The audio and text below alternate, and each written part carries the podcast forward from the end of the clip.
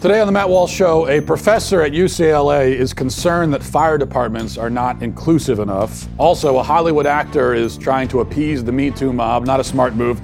And I had an encounter with a hilariously pretentious, self appointed parenting expert, and I need to tell you what I learned from that exchange. Uh, it's great. I, I, I trust me. So we'll talk about that today on the Matt Walsh Show. I want to say something very briefly here at the top before we get going. Um, Andrew Klavan here at the Daily Wire has been growing a beard recently. And uh, as I'm sure you've noticed if you watch his show, which I hope you do. And I've heard through the grapevine, and that is through Twitter, that there has been a campaign among some people within the company to try to convince him, pressure him to shave his beard. Now, I'm not going to name any names ben Shapiro. ben Shapiro, in case you missed that. Um, let me just say this. I stand with Klavan and his beard. Uh, as a fellow beardsman, I have myself experienced beard related harassment and abuse. You could not possibly understand the persecution that our community faces because of our faces, uh, unless you've been there. Um, because of my beard, I have been I have been told that I look like a hobo, a Yeti, an unemployed lumberjack, a desert island castaway. Um, I've been called unkempt and disheveled. And this is just my wife talking, okay? You can only imagine what everyone else says. So I stand in solidarity with my fellow bearded Daily Wire host, and I stand firmly against follicle discrimination. Um, and in an act of protest, I will be growing my beard even longer. I will grow it until it is down to my knees or until such a time as when my wife's complaints are growing too loud, uh, whichever comes first. All right. Um, I just want to say that to, to begin with, because this is a very important issue to me. All right, here's a here's a uh, a story. The the story I really want to start with today. I, I, think it perfectly encapsulates the fatal flaws in the left's identity politics, and that's why I want to talk about it. Um, and this was this this was there was a report on this in the Daily Wire yesterday that you can go see. A UCLA professor named Corinne Bendersky wrote an article in the Harvard Business Review titled Making U.S. Fire Departments More Diverse and Inclusive. Oh, yes. You know this is going to be good. Um, and it, it exceeds expectations. All right. So here's, here's how the article begins it says Picture a typical firefighter. Who comes to mind? If you imagined a white man, that's understandable. 96% of U.S. career firefighters are men, and 82% are white. Um, this is striking, especially when you compare it to the U.S. military, which is 85% men and 60% white, and local police forces, which are 88% men and 73% white. Many fire departments recognize that their lack of diversity is a problem and say that they're committed to increasing racial and gender diversity. Um, and then she goes on a bit later. She says, To succeed as a firefighter, Stereotypically masculine traits like brawn and courage are simply not enough. I agree. You also have to know how to put out fires.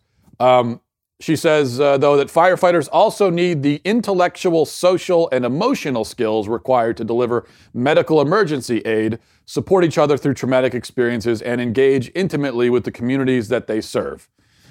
Engaging intimately. That is a, that is a key skill set for, for firefighters um, intimate engagement, whatever that means. She says, and yet in my research on reducing gender bias and my work conducting training on general diversity and inclusion within fire departments, uh, I can only imagine. Wouldn't you love to sh- sit in on one of her uh, one of her training sessions? She says, I find that when evaluating fit and competence, firefighters tend to default to a reductive set of traits physical strength evaluated through strict physical fitness, for example, um, evaluated through strict fitness tests, that is. And these only serve to maintain white men's dominance in the fire services. Um, she goes on then to complain more about the lack of women in the fire service, and then she complains that there aren't enough black people as well. Then, of course, you guessed it, she's also mad that there aren't enough gay firefighters. Um, she writes, the fire service's challenges with diversity go beyond gender and race. Openly gay men are exceedingly rare in the fire service. The men who, uh, the few who are out of the closet, face severe social exclusion. Um, and then she quotes a, a, gay firefighter talking about his challenges. So, uh, um, and then she goes on to talk about the things that fire departments are doing to to diversify and attract more women and do what she wants. But she says that those efforts are not good enough. They never are, obviously. So she suggests that the whole idea of of being a firefighter it needs to be changed. The whole paradigm needs to be shifted. Liberals are always looking to shift paradigms, and so they need to shift this paradigm too. She says that we, f- we find that reframing the professional prototype of what it means to be a firefighter to emphasize the importance of legitimate, stereotypically feminine traits like compassion has promising effects on creating a more inclusive environment for women. Um, we had active duty firefighters and members of the general public watch videos of a white male fire captain describing the most important traits of a, su- of a successful modern firefighter when he listed compassion first, followed by team orientation and physical strength. So the ability to fight fires isn't even on this list at all. Uh, she says viewers' perceptions of female firefighters' abilities and support for gender diversification policy were much more positive than they were when they watched him present um, those same traits in reverse order. Yes, because when you're fighting a fire or responding to a medical emergency, the most important thing is that you feel compassionate. Not that you have the skill, strength, stam- stamina, courage, um, knowledge, technical proficiency. Not any of that. No, you have to feel compassionate, right? And and obviously, if you're ever trapped in a burning building, and um, let's say there are two people, firefighters outside. One of them is going to uh, rush into the building to save you, right? And let's say one of the firefighters is especially strong and especially good at rescuing people from buildings, and the other firefighter isn't as good, but he's very compassionate. Which one would you want rushing into the building when your life is on the line? Obviously, the compassionate one, right? Because if you both burn to death, at least you know, he can give you a hug while you're dying amidst the flames, I guess. Now, we could ask the question why is it actually a problem that there aren't more female and gay firefighters? And this is almost a scandalous question these days because it's just assumed that it must be a problem when a certain profession or sector of society is dominated by one gender or one race or whatever. Well, it's only a problem if it's dominated by men and especially by white men. If there's a there are plenty of professions that are dominated by women, nobody have you noticed that? Um, nobody is saying, "Hey, what can we do uh, to make sure that we get more men involved in um, hairdressing or we get more men involved in social work?" What, what can we do about that? Have you noticed we're never looking to diversify those professions? The professions, and there are plenty of professions like this, where women are the dominant force. no, we don't want diversity there. We're fine without diversity there. No, we only want diversity in areas where men are the um, predominant demographic represented. And but why? Why does it matter? Um, are straight white male firefighters less effective than female firefighters? Uh, are they less effective than transgender firefighters or gay firefighters? If they aren't less effective, and if indeed, perhaps when it comes to men versus women, they're more effective, then who cares? Who cares about the lack of diversity? Um, it seems that the people who complain about a lack of diversity, they, they, they still have not figured out why a lack of diversity matters. Have you noticed that? That all the complaints about diversity nobody can com- can explain what exactly is the actual tangible uh, practical benefit of having diversity. No one can ever explain that. Uh, so they say well there's a lack of diversity. Okay so uh, well it's bad because a lack of diversity means there won't be diversity this is obviously the problem with treating diversity as if it's as if diversity itself is this objectively desirable thing in every context. Um, and it's a very modern, it's a very Western concept that says that anything and everything can be improved with diversity. Uh, yet nobody again can actually explain how that works, and they won't even try. You know, they just insist on it. Well, in the case of firefighters, diversity is at best irrelevant um, you're not going to find any study proving that more diverse firehouses are somehow more effective in performing their actual jobs, because that's obviously not the case. You aren't going to, to make a firehouse more effective by replacing some of the men with women. I think, if anything, very likely it will go in the opposite direction. Now, here's another, another thing to consider. This article um, just dismisses the idea that firefighters need to be physically strong and tough, which is absurd, obviously. Um, the author lists other qualities like compassion and the ability to engage intimately with the community. Still haven't figured out what that means.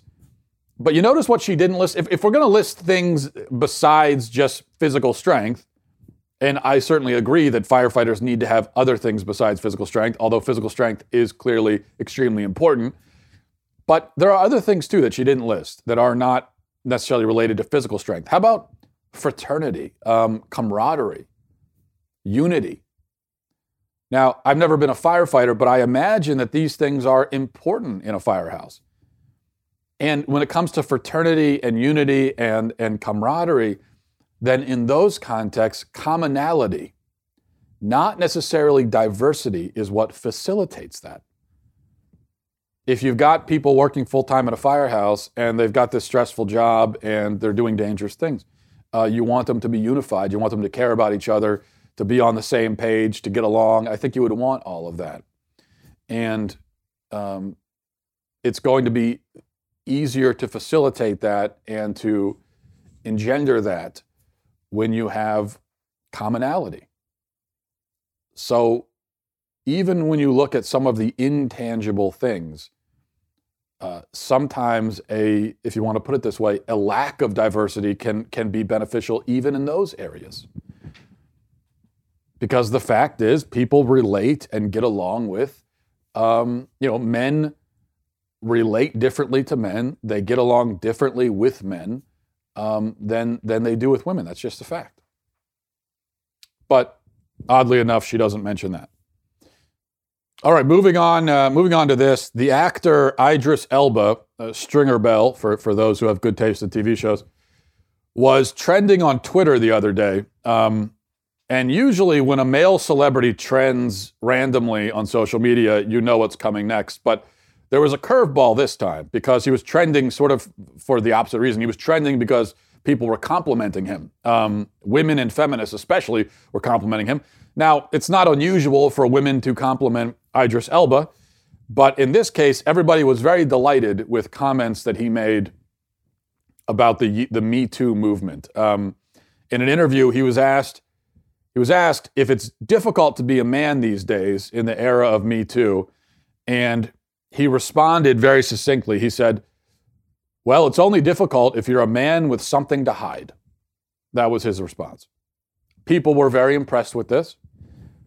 Um, I am not so much impressed with it because this is precisely the logic that has justified every witch hunt ever in history. The whole, the, whole, the whole thing that makes the Me Too crusade difficult for men is the air of suspicion, the accusatory light that it casts on all men. So let me ask um, Idris Elba this. If a man is falsely accused, would you say that it shouldn't be difficult for him because the accusation is false and thus he has nothing to hide? No, it's difficult precisely for that reason.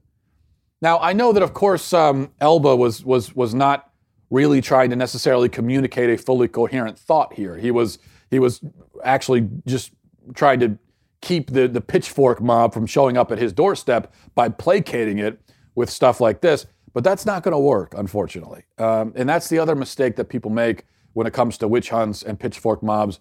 They think that they can avoid being targeted by going along with it and by encouraging them. But see, that's that's it doesn't work that way. We've seen how this ends, and it never ends well. That's for certain. One other thing, just in general, um, just in general about this, if you don't have anything to hide, cliche, because that logic is never never good. It, it has never been employed to advance any good cause, ever. Anytime someone is saying, anytime someone is using this argument, saying, well, if you don't have anything to hide, you know that whatever they're trying to justify by using that argument is terrible. You automatically know it. Um, for reasons that I've that I've explained, but also also because everybody has something to hide. As in everybody has things that they don't want to be made public.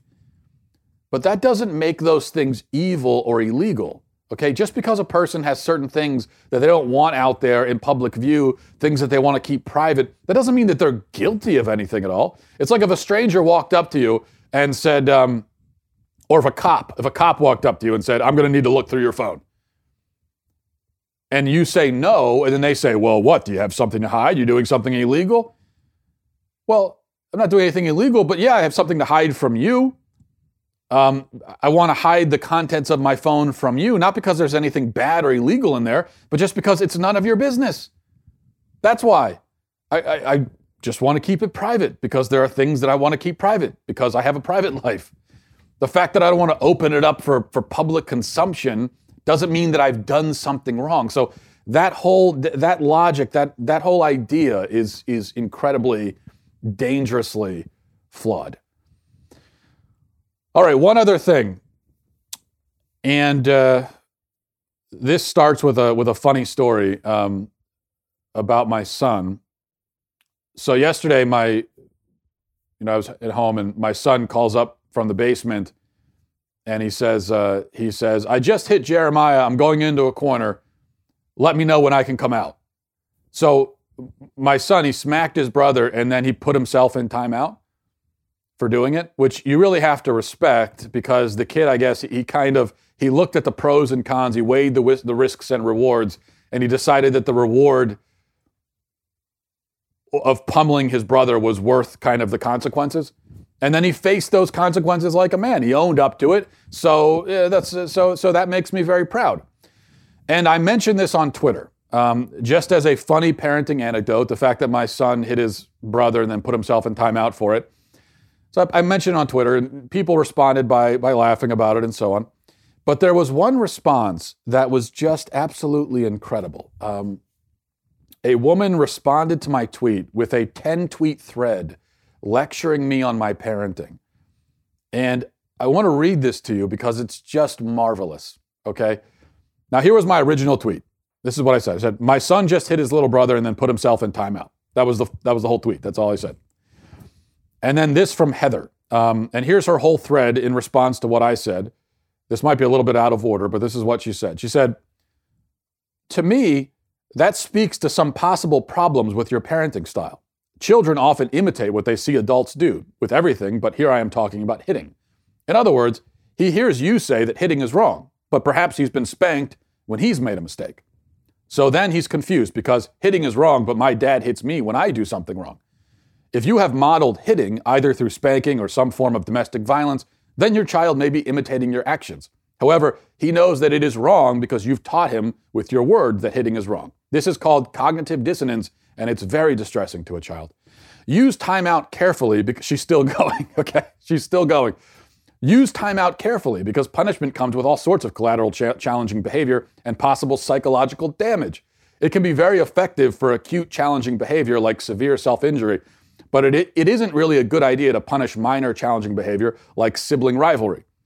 Also, she's still going on, timeout is only effective as punishment, um, making the behavior happen less in the future if time in is reinforcing. In that case, timeout is actually reinforcing his escape from kid work, and you are shooting yourself in the foot. He's getting what he wants and getting out of the task. In short, if I were providing parent coaching for you professionally, we would have a lot of work to do.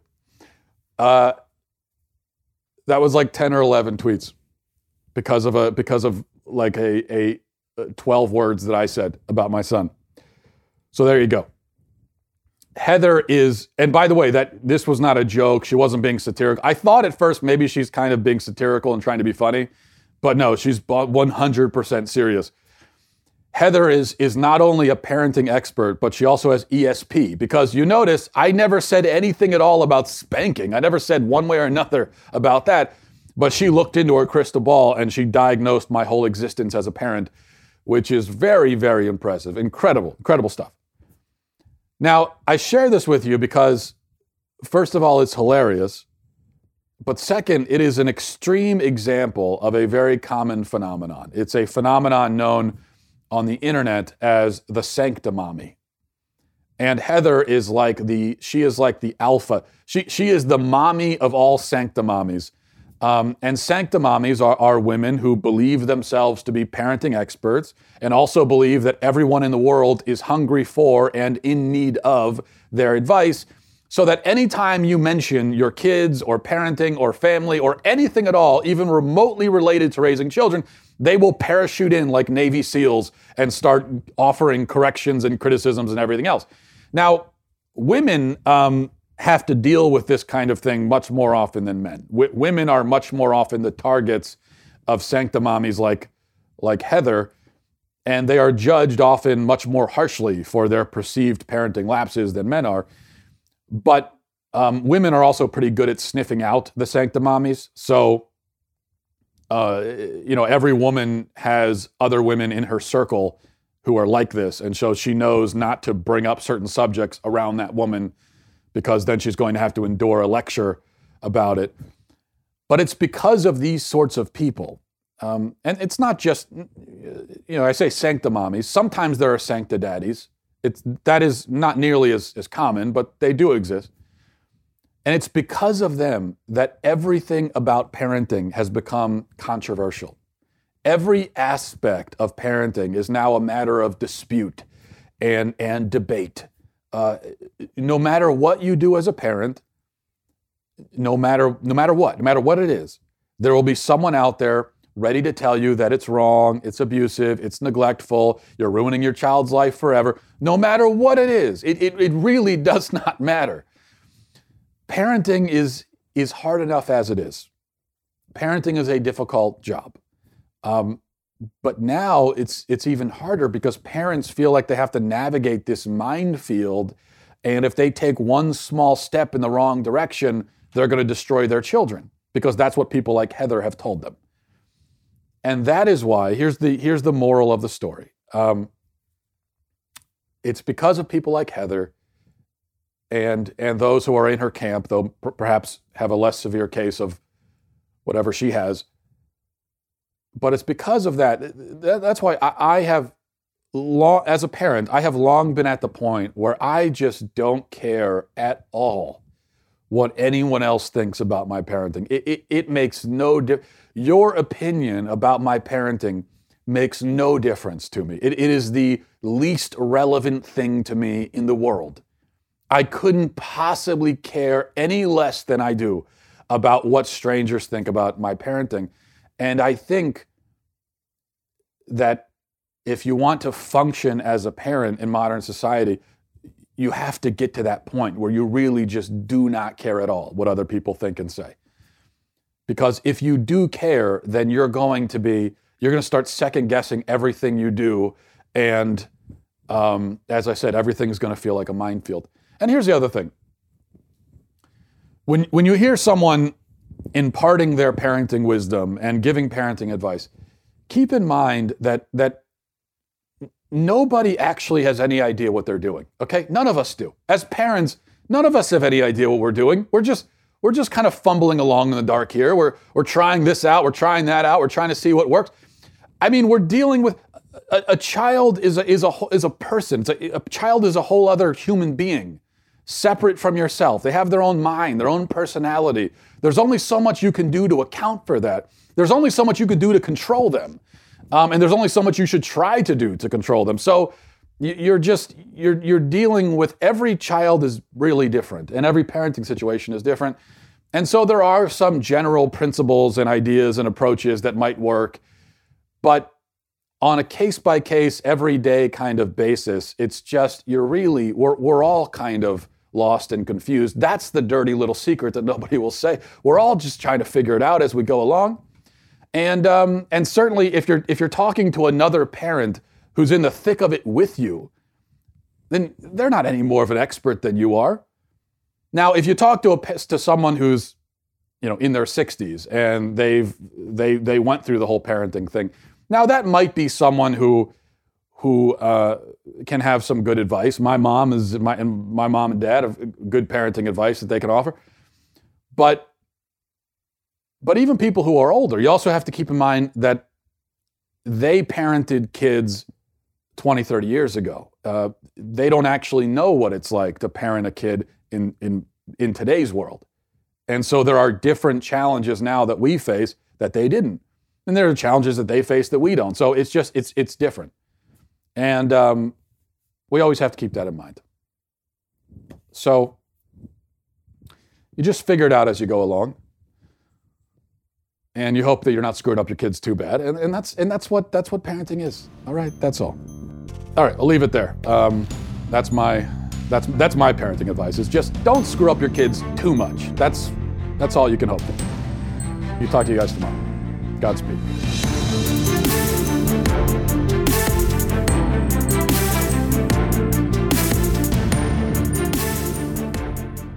Hey, this is Andrew Klavan, host of The Andrew Klavan Show. You know, you can't know what you should do if you don't know who you are. And that's the problem America has, both in our overseas military commitments and in our politics here at home. We're going to take a look at Trump's withdrawal from Syria and Paul Ryan's farewell. Plus, we got a special Christmas message. I'm Andrew Klavan. That's on The Andrew Klavan Show.